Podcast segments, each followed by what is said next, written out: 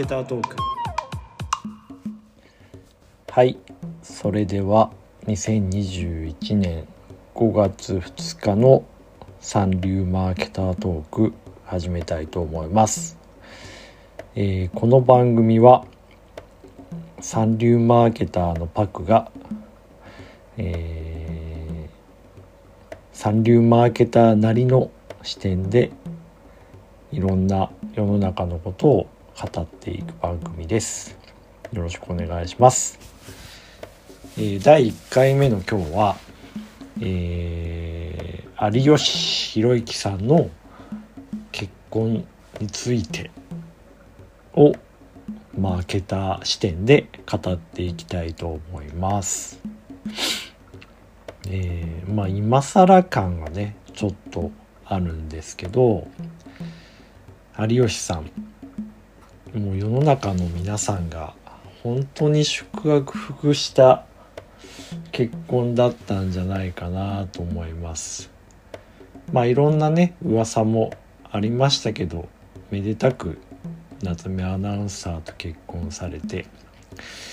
えー本当に良かったなと思うんですけど、えーまあ、今回有吉さんの発表の仕方が本当に秀逸だったなと思っていてこう特にこう PR 視点で見た時にすごくすごくすごく秀逸な発表の仕方をしたなと思ったのでそれについてちょっと語りたいなと思ってます。えっ、と同じ内容はノートでも展開されているのでそちらでもぜひご覧ください。三流マーケタートークでノートを検索してもらうと同じ内容が、えー文章でも読めるかなと思います。いや本当にねこの発表の仕方が見事だったんですよね。あのーまあ第一報があってそれがまあ金曜日だったのかな。でその1週間後だと思うんですけどちょうどまた同じ金曜日の2週間後かな。碇浸透に碇浸透にじゃないな。ちょっとど忘れしちゃいましたけどえー碇浸透の後継の番組ですよね。で、まあ、碇浸透復活するということで夏目さんも出られてまあ久しぶりの3人でトークをするというところでしたと。でまあこの出方が本当に素晴らしいなと思って有吉弘行というブランディングにおいてもう本当に完璧だったなというふうに思ってます。まあなぜかっていうと、まあ、最初はね僕もあのうちテレビがないのでえっ、と TVer であのー見て最初はなんかすごいあもうほんとほっこりする番組だなほっこりするこう結婚発表だなと思って、まあ、何度も何度も見て、まあ、最近ちょっとストレスもあったりしてですねいろいろありまして、まあ、よく見たなんか見たんですけど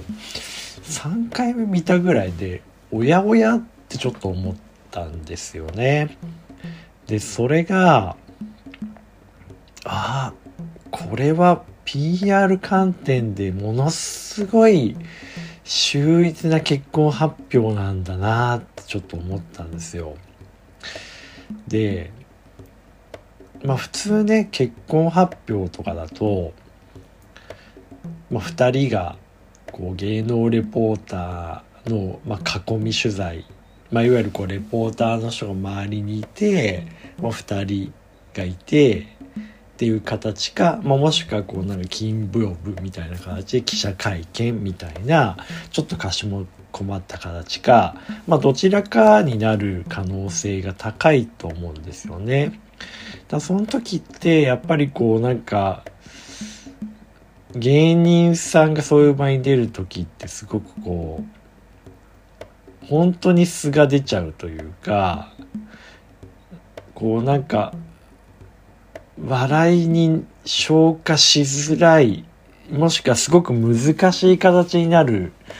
と思うんですけどまあ有吉さんってほんとすごいなと思ったのはそれをしない方法を考え出しちゃったんですよね。それが今回の怒り浸透の復活だったなってすごい思いました。で、まあなんかこう、昔のね、番組なんで、ああ、怒り浸透が復活するんだ。久しぶりに夏目さんとマツコさんと3人のトークが見れるんだっていう、すごくこう、意味がある形に昔やっていて出会いのきっかけになった番組が復活するというすごく意味のある形になっているしでそれでちゃんとこう TV ショーにもなっているっていう形なんだけど一方違った視点で見るとこれはもう完全にこう疑似記者会見というか世間へのお披露目をうんといわゆるこう囲み取材とか記者会見という形じゃない形でやったっていう形になってるなと思ったんですよね。で、まあ、有吉さんやっぱりこう芸人だしすごくこう今は勢いもあって自分の身のこなし方とか見られ方をすごくこう分かっている方だなと思うので、まあ、今回のやり方をもう誰が考えついたのか分かんないんですけどいやほんと見事だなと思っていて、まあ、いくつかポイントがあるなと思思うんですけど、うん、そうですね。まず一つ目はまずこの形にすることで、まあ、世間のお披露目っていうのは、まあ、一定こうできたのでまずそういうこうなんか下世話な質問をされたりとかこうなかなかこう笑いに持っていきづらいこういつもとは違う有吉さんが見えてしまうかもしれないそういう会見をしなくてよくなった彼のブランディングにとってはすごく良かったかなと思うんですね。でかつああいうこう TV ショーの形にしているしていて、マツコさんが突っ込むっていうようなこう構造になっていたと思うんですけど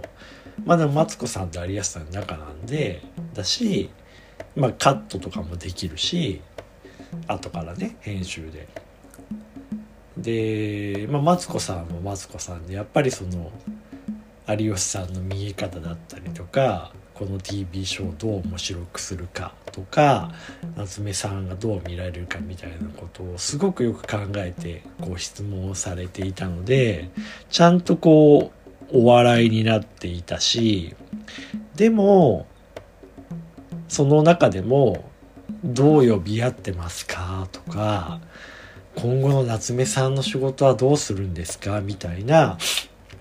一定こう芸能レポーターがうん突っ込みそうで僕らも聞きたいことみたいなのをちゃんと聞いていてで普通なんかそういうこうどう呼びやってますかとかって全然笑いにならないじゃないですか。だけどそれをマツコさんが突っ込んでで2人がこう答えてで最後にうんと新婚さんいらっしゃいじゃないんだからみたいな有吉さんのこう自らへのツッコミみたいなのでちゃんと笑いになるっていうこうこともあってそういうこう取材的な観点もちゃんと備えつつでも笑いにしてるっっていうのもすごかったですよね。なんかまあそれが2点目かなと思います。で、まああとはやっぱりああいう形にすることでなんか例えばお子さんはどうなってるんですか？とか妊娠はされてるんですか？とか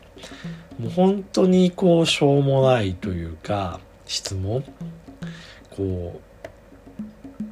夏目さんのちょっと傷つけるような質問みたいな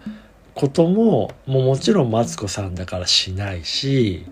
まあ、そういう意味でこうちゃんと夏目さんも守ってあげてるっていうのもあるしあとやっぱり金曜日にオンエアがあるっていうのは PR 的な観点でいくとすごくこう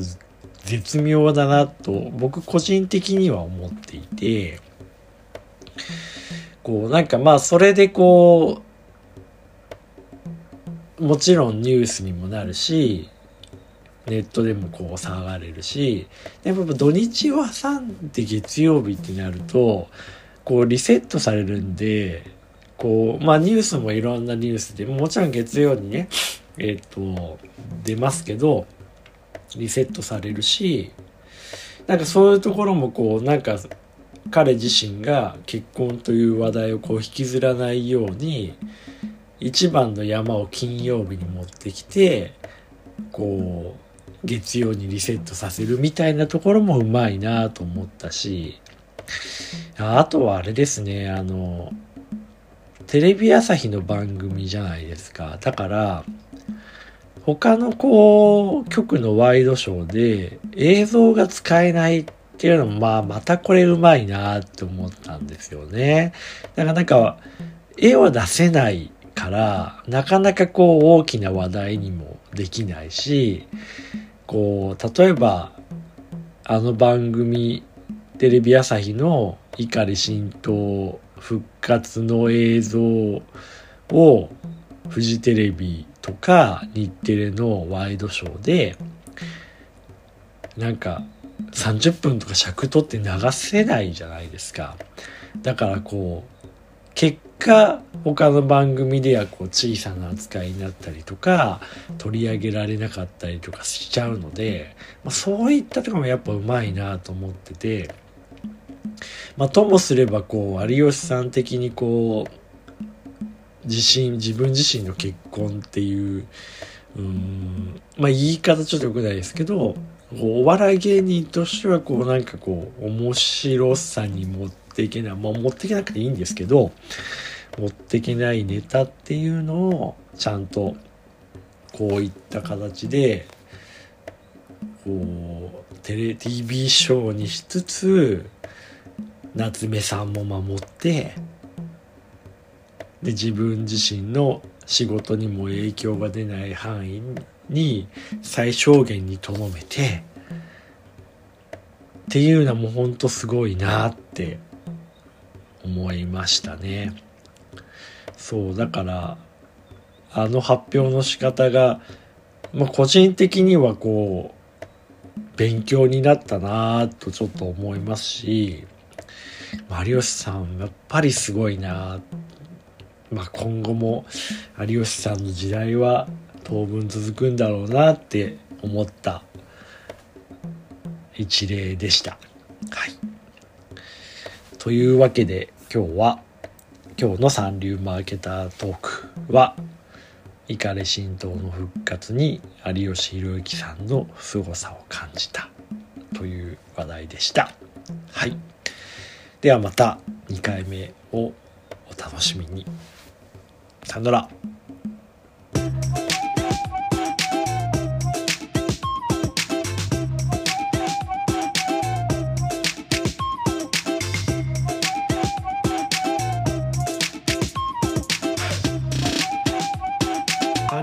kita talk